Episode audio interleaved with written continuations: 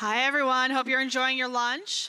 I'm Diana Pizzoni with Ted Moudis Associates, Chair of Programs. And along with my co chairs, welcome you here again. Thank you for being here. Uh, real quick, um, we forgot to give a good thank you out to everyone. If you notice the table over there with the backpacks, it's not for you to take. All of you dropped them off. Want to give a special thanks to Perkins and Will, who had a large uh, school supply drive among their staff members and was able to. Uh, fill up that table pretty well as well. So uh, thank you all. All the uh, donations are going to the Sue Duncan Children's Center, and we've done this for the past, I want to say, maybe four, five plus years, and I know they really appreciate it. So thank you for contributing.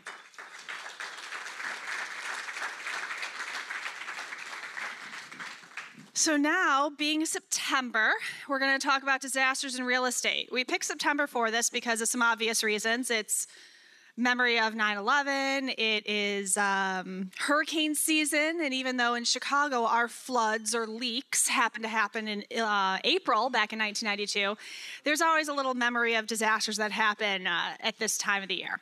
So I'd like to introduce our panelists as well as our moderator. I'm going to start with um, JoAnn Ugolini, and she is the Senior Director of Threat and Violence and Risk Management with Hillard Heintze. So come on up. And everyone will give a little bit more detail on who they are when they're up here. Next, we have Tim Nowell, Director of Security with Capital One. We have Stephen Fink, Practice Leader with ESD. And then our moderator for the day is Steve Monaco with Monaco and Company. So let's give a big round of applause to everyone. Great, thank you, Diana. So let's start with, with a little bit more uh, on the introduction side to learn about uh, our panelists. So, Steve, we'll start with you. Tell me about yourself, what you do, and maybe a typical week Sure. per day? I, am Steve Fink. I'm with ESD. I am a practice leader within financial services. I'm a recent join to ESD. Uh, prior to ESD, I was at Citadel for about six years. Um, but talking about ESD right now, uh, I am focused on developing out some of our financial services uh, business, as well developing some new offerings we can offer uh, uh on the front and uh, trailing end to some of our consulting services. Um, at uh, going back to Citadel, I was uh, global head of critical facilities, responsible for about a million seven square feet of uh, uh, office and trading floor space, and about 100,000 square feet of data center space. Great, thank you. Tim? Yeah, thank you. Uh, Tim Nowell, I'm uh, Director of uh, Security at Capital One. Uh, my, my purview is pretty much everything physical security for everything North America outside of the state of Virginia. And I've been with Capital One for about eight years doing some form or fashion of that. But uh, like I say, now I've pretty much got all of U.S. and North America, all, all things physical security. Great, thank you. And JoAnn? Hi, I'm JoAnn Ugolini. I'm a senior director at Hillard Heintze, a local um, security risk management consulting firm. And I'm, uh, my responsibility is in our threat and violence risk management area. Um, and we do, we work with organizations to set up workplace violence prevention programs, and we do open source intelligence. And prior to uh, being with Hillard Heintze, I was at Abbott Labs, where I was in charge of doing workplace violence prevention, behavioral threat assessment, executive protection, and um, open source intelligence. Great, thank you. So I think this is a great topic, very relevant for everyone in this room, whether you're directly related to this um, for your company um, or not. It, it, does affect all of us. Um, when we think about disaster, uh, different types of disaster planning, you have the natural um, weather, floods. Um, there's the human factor that we'll, we'll touch on today. There's um, accidental, there's fire, um, even mechanical systems can, can trigger a, a disaster effort. So uh, we'll be touching through those, store, uh, those topics um, sharing some stories and, and asking for uh, participation from everyone in this room to, um, to respond and kind of share some of your, your experiences as well. My first experience with um, disaster recovery is when I was at Hines here in Chicago. And um, by raise of hands, everyone remember Y2K? That huge disaster? huge. We recovered. It took us a long time, but I was stationed on Navy Pier on a frigid uh, December day, so that was my exposure to to uh, to risk and uh, and risk planning. Um, but most recent, uh, you know, in the news, we, we, we all recognize what happened uh, 18 years ago. And uh, my first question for the panelists is, it, how did your um, how did your life change professionally, uh, whether directly in the security function or not, um, after 9/11? What what what? So, for example, if you happen to be working at the Sears Tower, right? Literally that next day, a lot of discussions were occurring, and today we are now. Um, you know how we enter buildings is, is different as a result of that. So, um, these uh, stories. Tim, start with you. Sure. Uh, yeah, yeah. I think that uh, 9/11 was one of those that uh, I think it just kind of reaffirmed for me that uh, you know there's always going to be that evolving threat, and I'd probably take it a little bit further back than that. And you know, from a security prac- practitioner standpoint. Uh, you know, I, I, constantly tell the people that uh, you know work for me or and that are mitigating the risk out there in the field that uh, you know you, you, went down the list of you know the hurricanes, the floods, the tornadoes, the you know this, that's, and the others. I've I've really just kind of with them I just kind of encapsulated as the thing, and it, it and that's really what it is. It's like I can't even tell you what the next thing's going to be.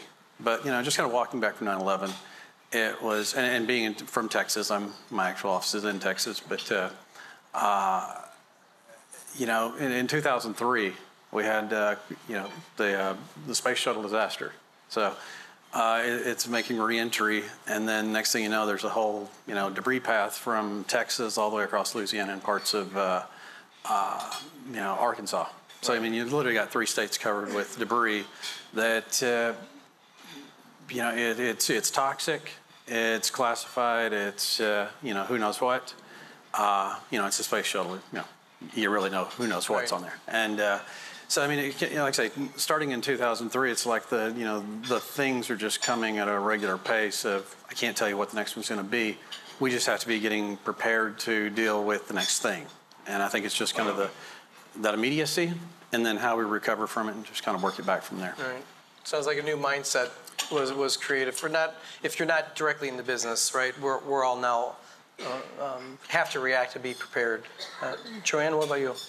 I think for me, um, prior to 9/11, security was was looked at in a different way. So as you know, guards and gates, and and and it was uh, a draw on the bottom line, as opposed to something that that people thought took seriously and wanted to put money towards um, after that, um, it was taken more seriously. There was more money available to improve programs, and um, uh, people were, were thinking about it and talking about it at, at the higher levels, um, as opposed to it just being something that drew on the bottom line.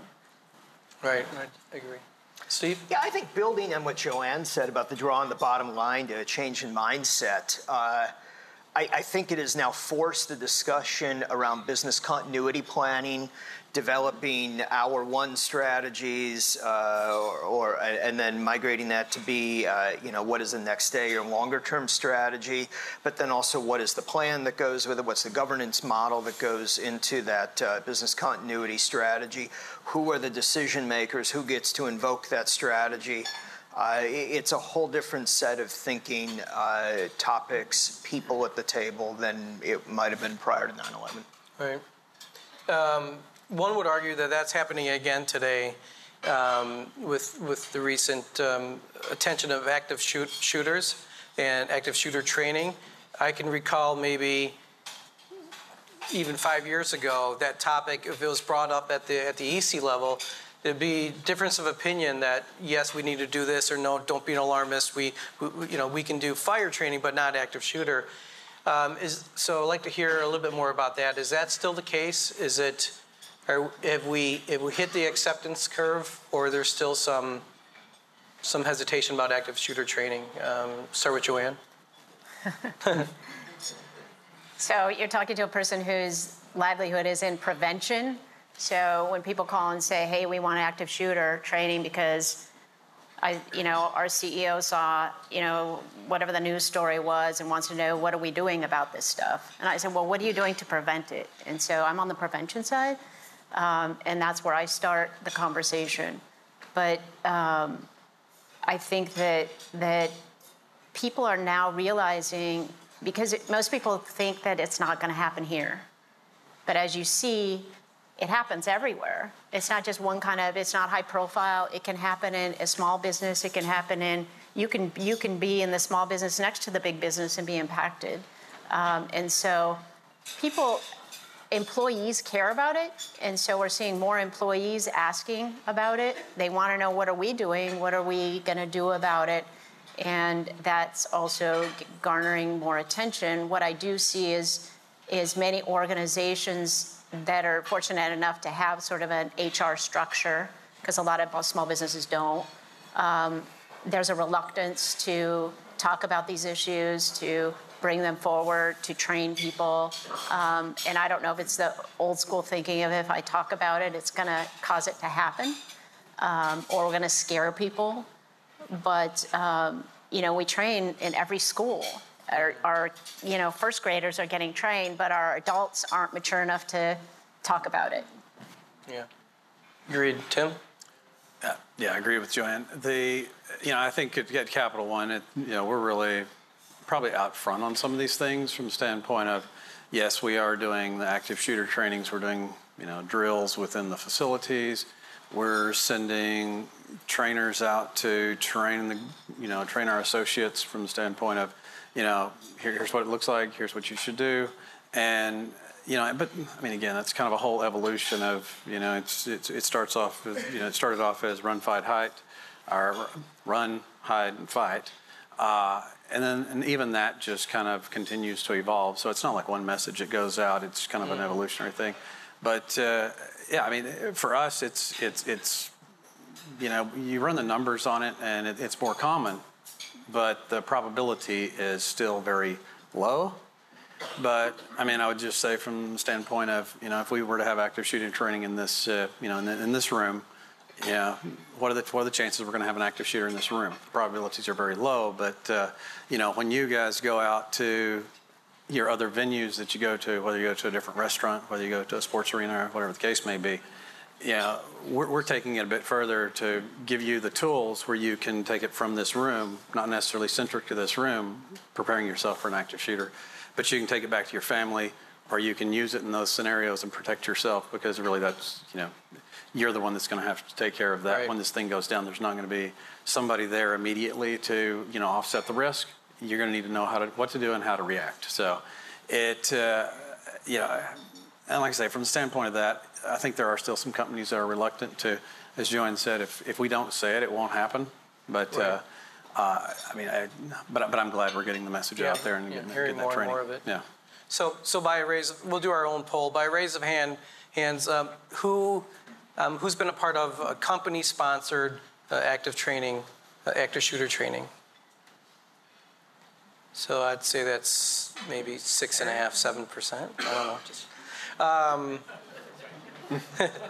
quick, you know, Have your I'm like, yeah. home and trained you. I'm really quick. You, know, you drop some toothpicks, I'll tell you. Um, who would want to have that conversation? Um, who would who would be willing to be that person to bring it up to your your leadership? Say, you know, we should we should consider this. Right, fair number. So I guess the, the next question for the panelists is how do you how do you start that conversation with your with some of the company to say, you know, this is what's happening. I just went to a luncheon. You know, what's that first step? Anyone wants to take that one? I'll take that. Yeah. At, uh, yeah, yeah. For me, it uh, it happens almost weekly with one of our business leaders. You know, with when one of these events go down, it, the conversation starts all over again. What are we doing? And uh, you know, I'm not not advocating that we uh, capitalize on those uh, you know those times, but I think, like I said, it's uh, uh, you know, it- it's relevant, and I think it's it's on it's on everybody's mind. It's just a matter of you know getting getting in there when uh, you know fresh on the heels of some of these things, and saying you know what are we doing to you know prevent this. Okay. So, and, and again, I'm going to I'm going to go back to the, the question people ask, what are we doing, you know, about this? And in general, that means, you know, are we doing active shooter training? But the question I would ask is, what are we doing not just to respond to one of these, to prevent them? Because, I mean, I've worked with organizations that have had these events, and you don't ever want one of those in your organization. So anything you can do to prevent it and and mitigate issues, address issues, is is going to go a lot further than um, you know. Let's just have active shooter and tell people what to do if a shooter comes in, because never again will your workplace be the same. Agreed. Steve, anything add? Yeah, I'm, you know, as I talk to people, uh, and, and, I mean, security is not my primary discipline, but you know, a lot of employees want to talk about it, but I'm seeing the reluctance at the leadership level to really have a serious discussion about it. Yet our kids all go to school and get training in this. Right. So they're getting the training as parents and employees. We're talking about it amongst ourselves, but there's this reluctance at the leadership level to do something serious about it. Yeah, great. Uh, you know, and Joe, JoAnn was talking about, you know, we need to be, you know, we need programs in place to recognize the signs. And, and that's one of the things that Hillard Heintze does a great job of, you know, helping companies set up and get in front of and, and help people uh, recognize the signs hmm. and help companies start understanding that there, there are risks there and, and understand when to report. I don't know how many times a week that uh, I'll get something that uh, that comes into my office, comes across my desk, and I'm uh, and I look at it, and I'm and I'm looking at it. And say, Did this thing just start? You know, yesterday. Mm. You know, based you know on this report, and then when you start start just kind of unpacking this, it it's been kind of escalating over time. So I think it's getting back and you know getting everybody educated to the standpoint of we need to have a holistic program here, kind of sure. uh, to to to mitigate some of these things, it's really important. Okay. I recently heard a story about um, a company doing active shooter training that didn't really go as planned. So I'm going to uh, ask for a microphone to uh, to Rich Wagner. Rich, if you've got some time, I know you're serving right now, but uh, it was a, you know I think a powerful story of, of, of how of how this conversation occurs and, and the repercussions if it's not uh, it's not properly orchestrated. So yeah, please. Sure, Steve. Um, so my company does um, offer active shooter training to its business units. Um, and it's uh, instructor led with a video that supports it. And one of the business units in our building, um, oh, one day a couple of months ago, was providing that training. And there was another person on the floor from another business unit that wasn't didn't know about the training was not aware that it was a training exercise and thought that it was in fact a live active shooter situation and they placed a phone call to Chicago Police Department. And the Chicago Police Department responded uh, very quickly, immediately. They blocked off Randolph Street.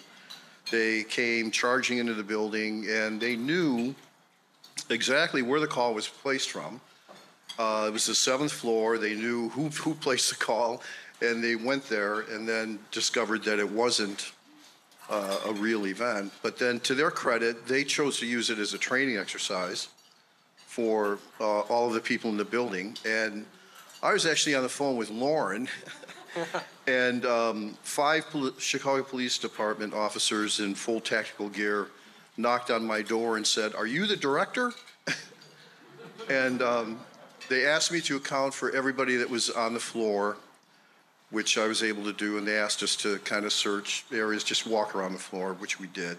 And then they spent a few minutes talking with a group of us about, um, you know, active shooter response and that type of thing. So there was a lot of fallout from that event, as you might mm. expect. Um, and and so part of that was that we have subtenants in the building, which caused a little heartburn with them, and so we had to address that issue. But more importantly, uh, our company chose to use it as a learning event as well to kind of, you know, uh, reinforce kind of the whole active shooter training and how people should respond to that and that type of thing. So that's what happened. Yeah, that's great. Thank you.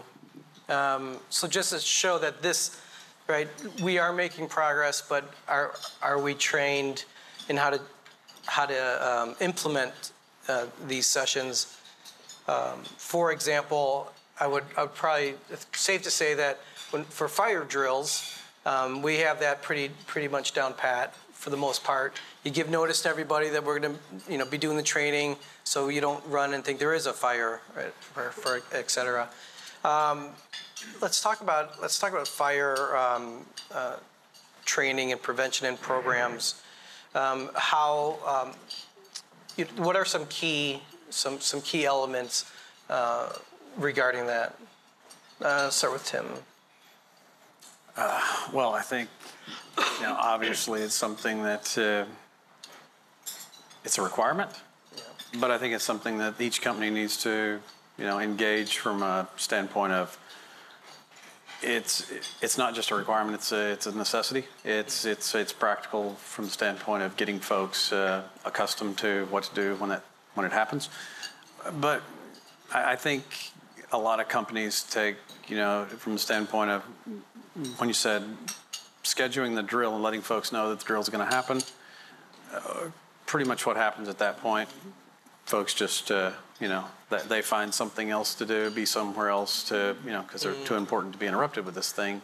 Uh, so, you know, we, we've taken a position for having more of a surprise drills. So there is no notification.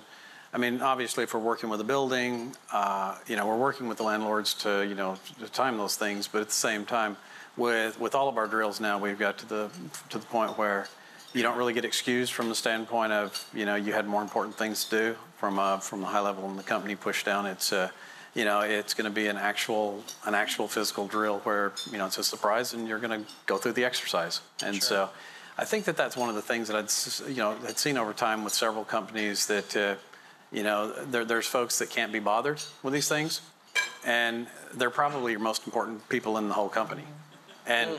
they're going to be the ones left in the building catch on fire. Is that really what we want to do?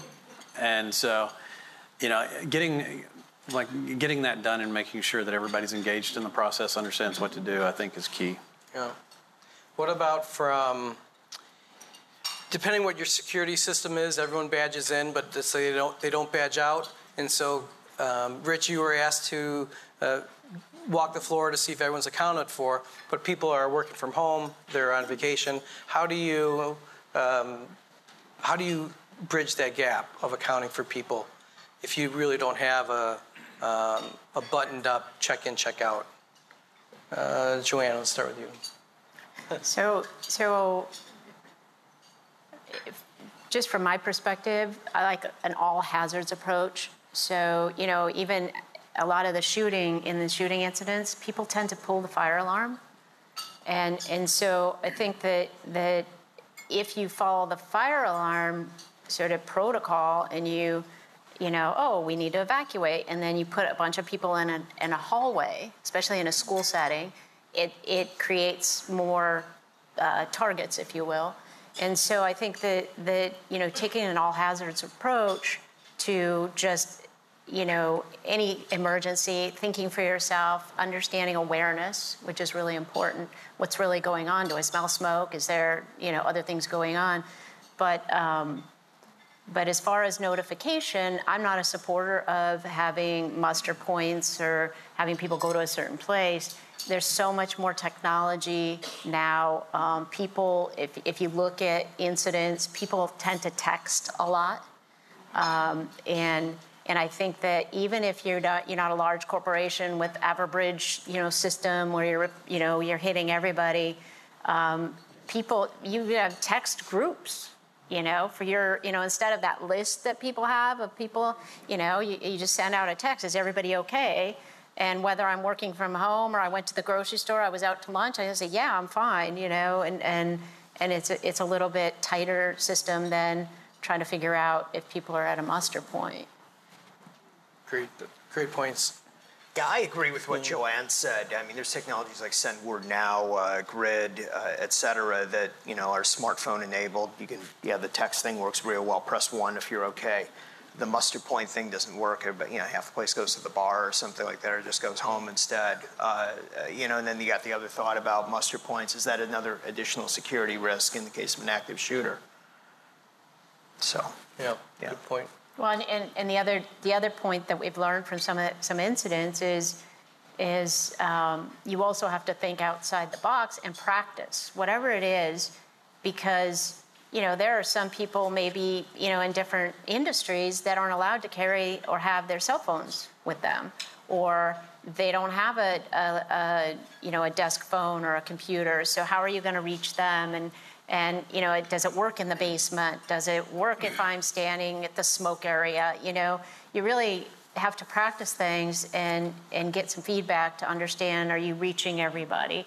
And a lot of times, even these systems, if I'm an employee, I'm signed up. But what if I'm a contractor in the building or a vendor or a visitor or somebody who, who is on assignment to that building? You know, are you catching a lot of people? Hmm. Yeah, that uh, uh, having that system, especially in today's mobile workforce, is imperative. From that, you know, being able to reach out and, and, and make sure your your folks are okay. I mean, they may be working from home that day. Everybody in the office may not be, know that they're they're out. But I think from the standpoint of like, uh, you know, when when the Las Vegas shooting happened, you know, we used some of our internal tools to, even though the event happened downtown and the, and the facility was outside of town, it was more after hours, and there's a possibility that some of our folks could have been, you know, either at the venue, and uh, so you know, we sent out the message, and we were able to account for a very high percentage, higher, higher than what I first thought, you know, just in those first hours. Uh, you know, just making sure that they were okay, see if you need anything or if you were impacted by the event, and make sure that we've got you some resources there to kind of take care of you and, you know, get get uh, get your life back to you know a good place. Uh, so, uh, yeah, having those tools available, even if, like I say, the thing doesn't happen on your on your venue, but you you know it happens that could impact your employees, you've still got the ability to reach out to them and you know say, "Are you okay?" You know, press one and let us know. And, and like I say, pretty pretty high response, and it took. You know, really before you got to the hundred percent, there was you know probably 24 hours, but uh, it was a, it was a very small number that kept just kind of you know coming down over time, but uh, very very useful and just Right. from standpoint of Yeah. continuity. You know, it's interesting that an event could happen at one of the sites. Uh, Many companies in this room have many offices, so if something happens in New York, there's repercussions for the other offices, especially if they have, if they're a critical facility, right? If that's where certain information is held. Um, How has, has your group planned for the redundancy of critical operations uh, as it relates to business continuity? Is that a factor? And, and maybe it's different for smaller companies, but definitely, Yeah, I think it's, I think you're right. I mean, just depending on the size of the company, how much redundancy you can build in with other other sites, and what that what that downtime looks like from the standpoint of, you know, how long can that function be down for until we can get it picked up somewhere else.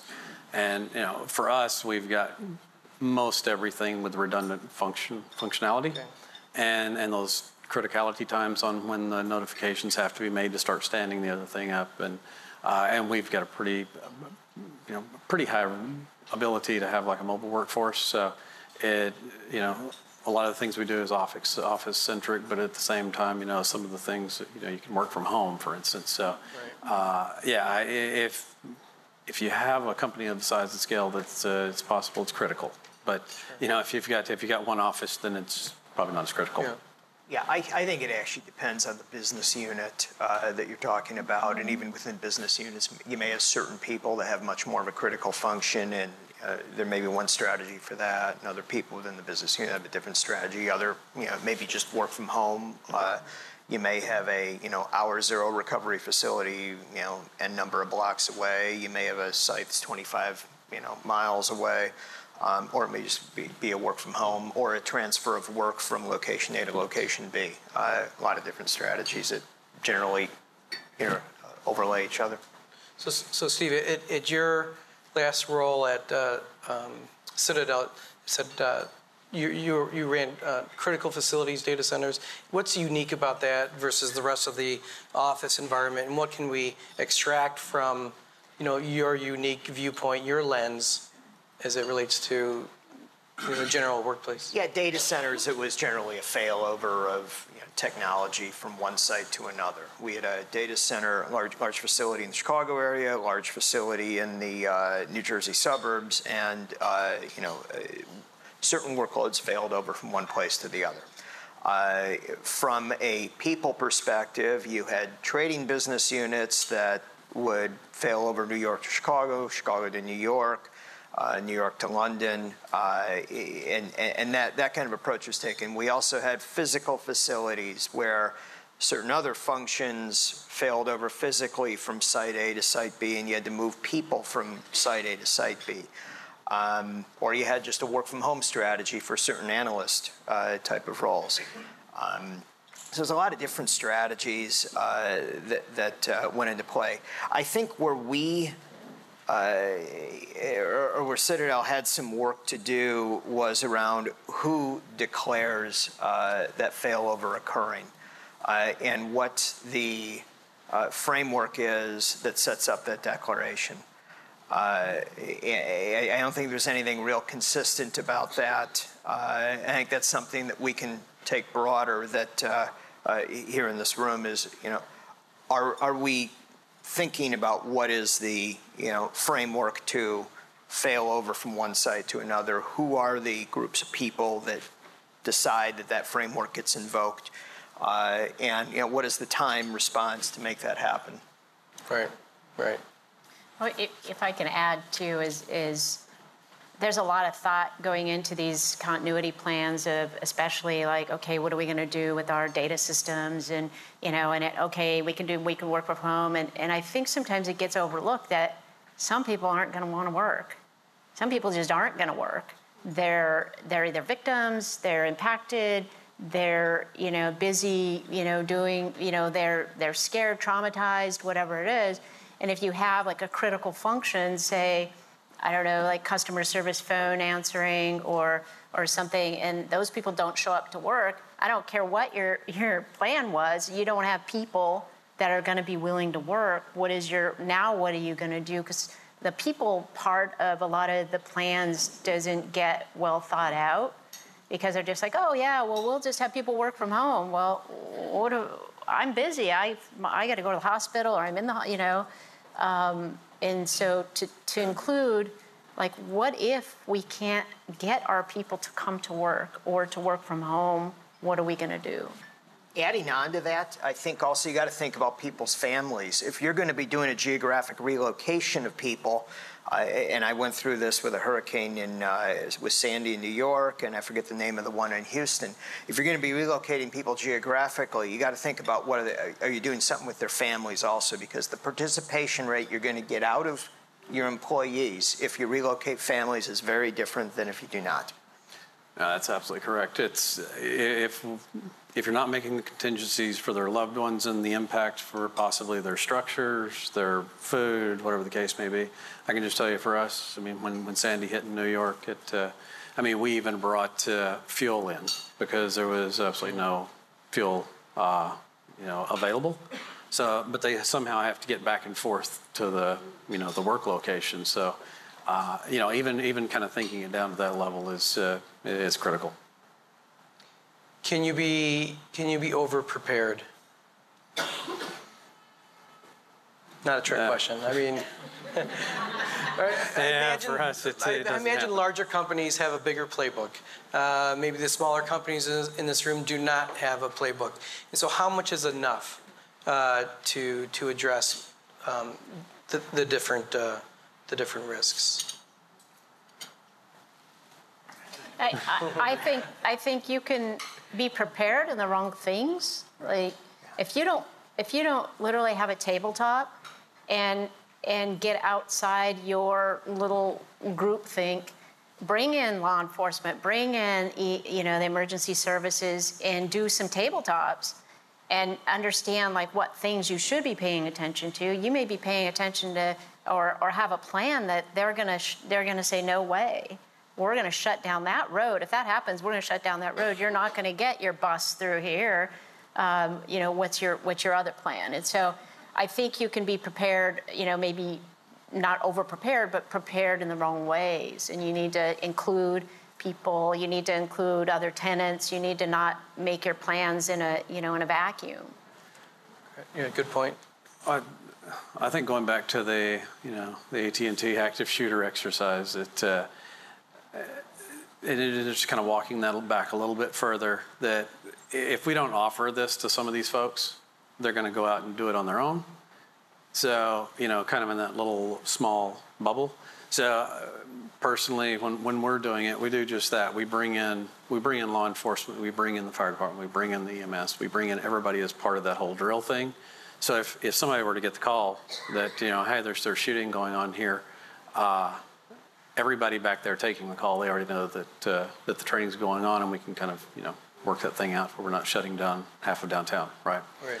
So uh, I think just kind of uh, you know if if we're doing these things in the right way, we're we're we're covering a lot of the all hazards.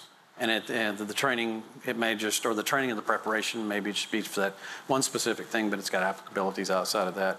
Building those playbooks out on, you know, which part of the contingencies have, you know, the abilities to cross-function there uh, makes sense. But uh, like I said, a lot of these things kind of dovetail together. Sure. Um, I don't know who has the microphone. I'd like to, you know, uh, go in the audience and who has some questions. Let's um, because there's there's a myriad of topics that we can we can go in, but we want to make sure we hear from who's here today. What's important to you? We have the experts at your.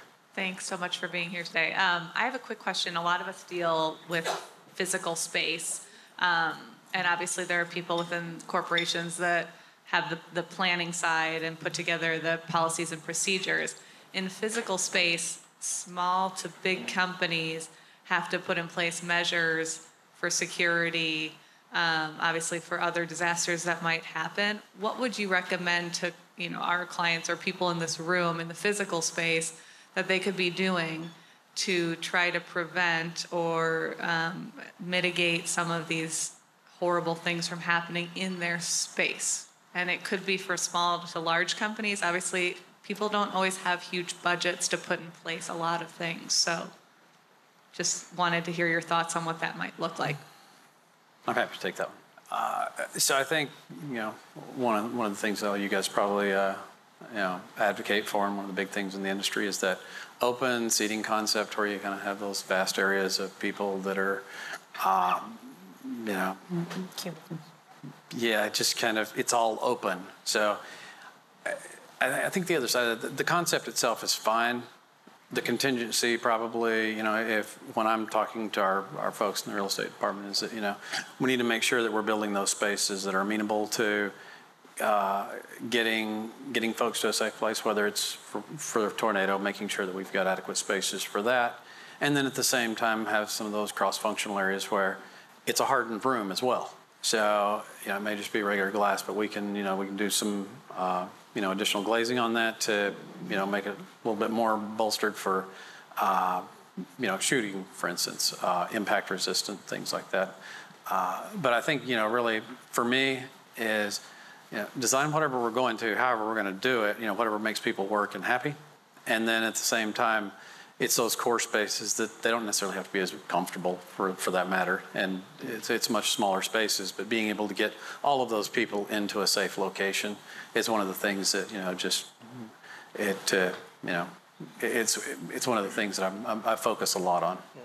So you're saying the open work, work plan has diminished the areas of shelter to, to a large degree? Absolutely. Yeah. I mean, it's just kind of taking that away from the standpoint of, you know, if if you've come in this room and you've got, uh, you know, your active shooter comes in, now everybody's a target with very few places to, you know, get behind a wall or get into a reinforced, uh, you know, sort of space that you can blockade.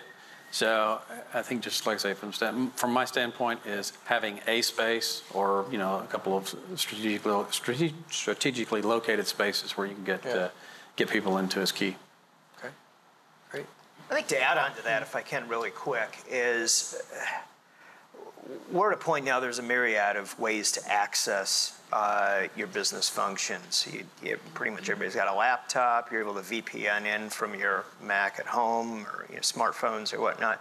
Is and, and assuming that your space is unavailable for a period of time after whatever the event is that occurs, get your IT infrastructure out of that building, go to a co-location facility or an alternate location or something so that you can continue to access your business functions from other locations. Good point, good point. We had a question back here? Hey, thanks. Um, I I think this is probably for JoAnn, but um, I sense that you really are focused on the prevention side, and I'm just kind of interested in what the state of the art on the human side of the prevention really looks like today. Well, I'm glad you asked. because not enough people do.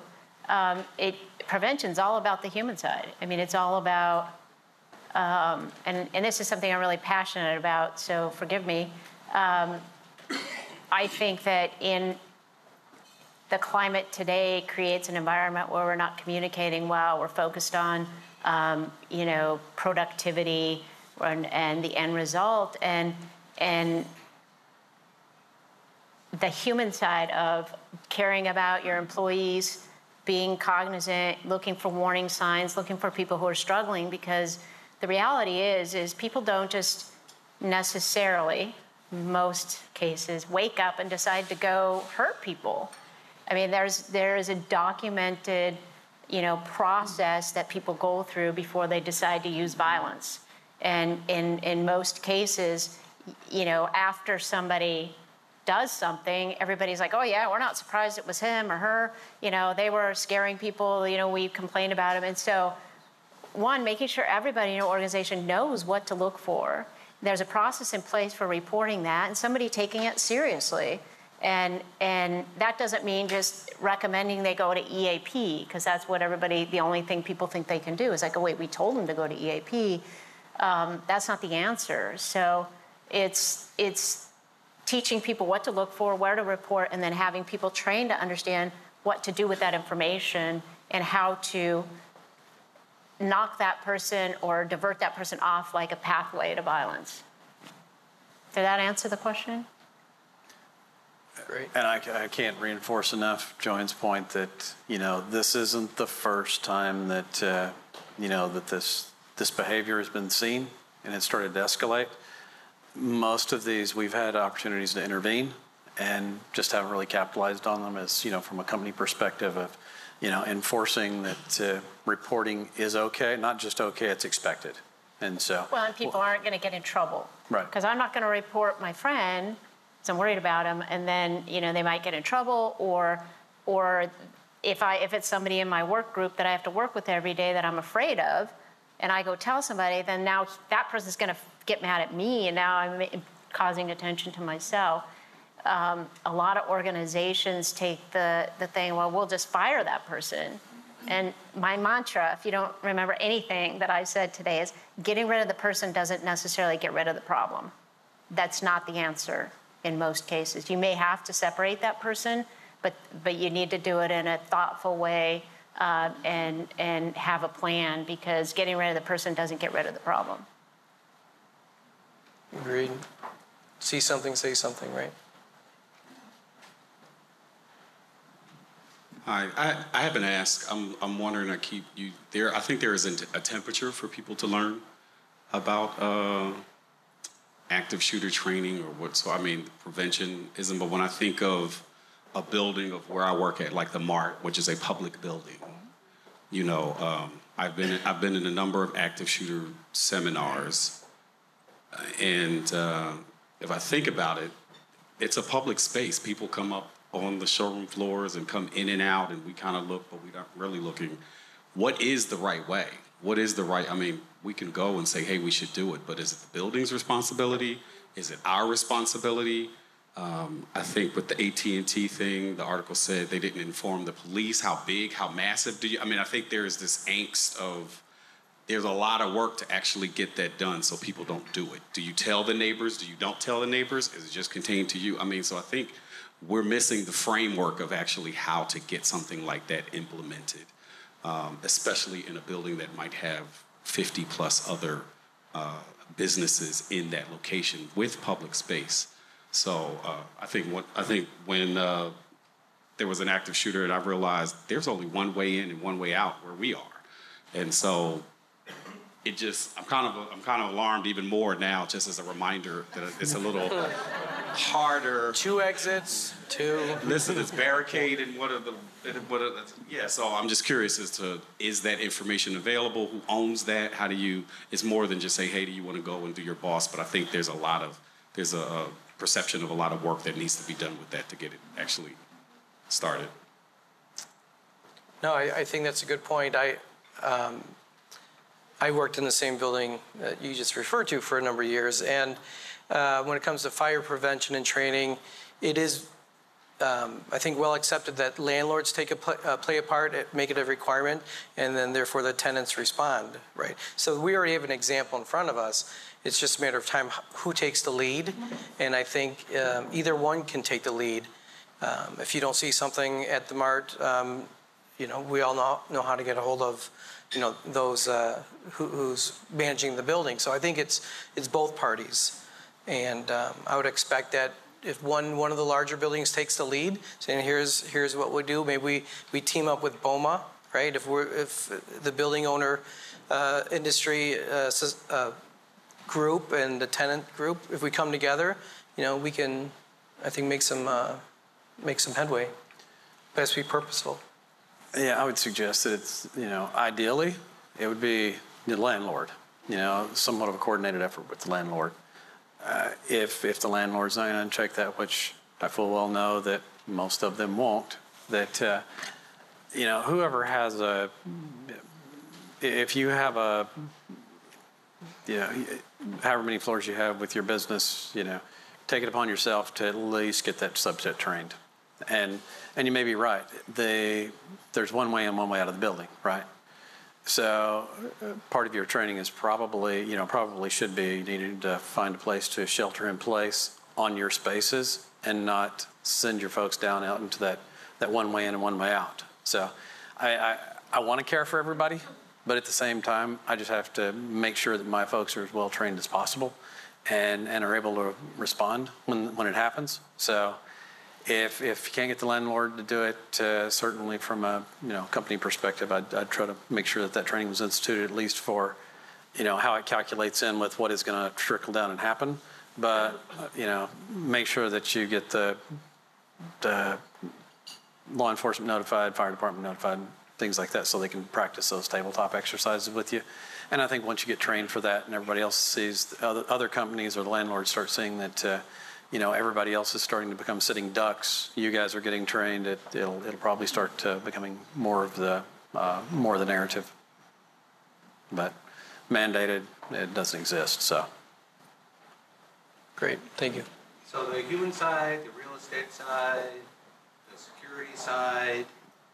Uh, when you you're out visiting your clients or whether it's Capital One what's the silo in the company that's taking the lead on this risk that pervades across people and places and things? Is it generally a security person who's nudging the HR person, or is the HR person working with the security person? How does, the, are real estate people who are already on the environmental risk maybe? Yeah, great, great question. So who owns it? So for those who can't hear in the back, so who owns this initiative, this conversation? Yeah, I, I, one of the things that we're we're doing. I mean, we've done like the first iteration of you know kind of strategic planning, the playbook for how this thing gets done. It, it does. It involves all those people that you talked about. It, it, it involves of business. It involves HR. It involves the workplace solutions. It involves security. Pretty much all of it collectively coming together to form the playbook and outline the responsibilities for those. So, uh, you know, if not, I think probably at least uh, real estate and security coming together, since they have the relationships with landlords working that side of it, and security can work the other side. But I certainly think that if you could, if you get some representation from everybody, that uh, you're going to be a whole lot better off. But if nothing else, I think the real estate and the you know security can execute, but probably just not the ideal state. But one of the things, like I say, we're putting a lot of effort into right now is kind of that cross functionality and then that playbook to, to address just that. I, I would add to that. I think um, that's a, that question relates a lot towards in the beginning who owns it, or you know, if there's not clarity who owns it. I would argue that we all do, of course. Um, and a quick story, I was in a client's office in Houston, and before they started the meeting, it was a group of maybe 12 of us. Um, they said, okay, in case of emergency, here's your exits, and we'll meet at this location. And we were we were a visitor, and um, you know, so so this company, because of what happened, um, they made direct change. Every, and so it spread. All employees before they started any meeting with an outside guest, they they shared that, and it stuck with me. Where you know that's that's an easy way to get started, no matter who you are in this room. Um, right? If we should say, okay, in the case of emergency, we should exit these doors and, and go on. Because over those doors, go out to a, a deck and you'll be trapped, right? The kitchen, maybe a different kind of trap. So I think it's each of ours uh, responsibility to start in a small measure and then, uh, and then, you know, let the employees take over. I think to your point that, uh, I, I mean, we, when, we, when we're having these conversations, when we start the meetings, in, in our organization, we'll say, you know, we'll have like a safety brief of where the exits are at. And then when I come to meetings that are like outside of security space or whatever the case may be, I, you know, I ask folks if, uh, if they know how to get out of this room, if there's an emergency that happens. And generally the answer is, I'm going to follow you. so, okay. Well, Right. maybe not a really great plan, but uh, I guess it works. Right. But uh, yeah, so a great point, though. I, I would I would thoroughly advocate for that and making sure that it's posted well, if nothing else. Well, just, just from a, a violence prevention perspective, and it, it really is a best practice now to have a multidisciplinary team of people that, and, and sometimes it could be difficult to get them to play nicely together. Legal, HR, security, get them, the, get HR to include the security people. You know what I mean? Sometimes they don't all play nice together, but when they do, it works really well because HR is the closest to the people and they tend to get these things early when you want to catch them.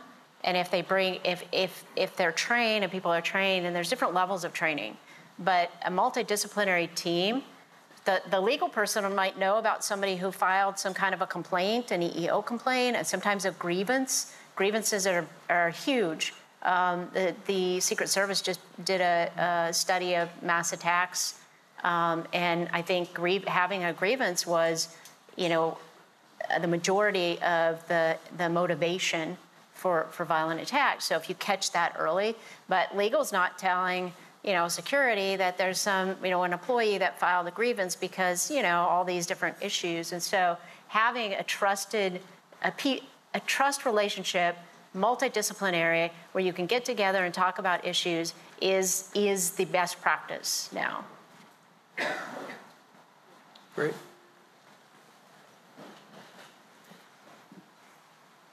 Uh, looking at health and wellness, do any of you have a plan for an epidemic? Yes. Where I, where I was last employed, we had, uh, prior to coming to ESD, we had a plan that we exercised for pandemics. Uh, and it was essentially another chapter in the business continuity playbook of, you know, having people work in alternate locations or work from home. Same here with our business continuity planning. Pandemics are dealt with in there. Is there something you're hearing about that we should know? No? okay. No, no, good. I Just, I just wanted you first to know.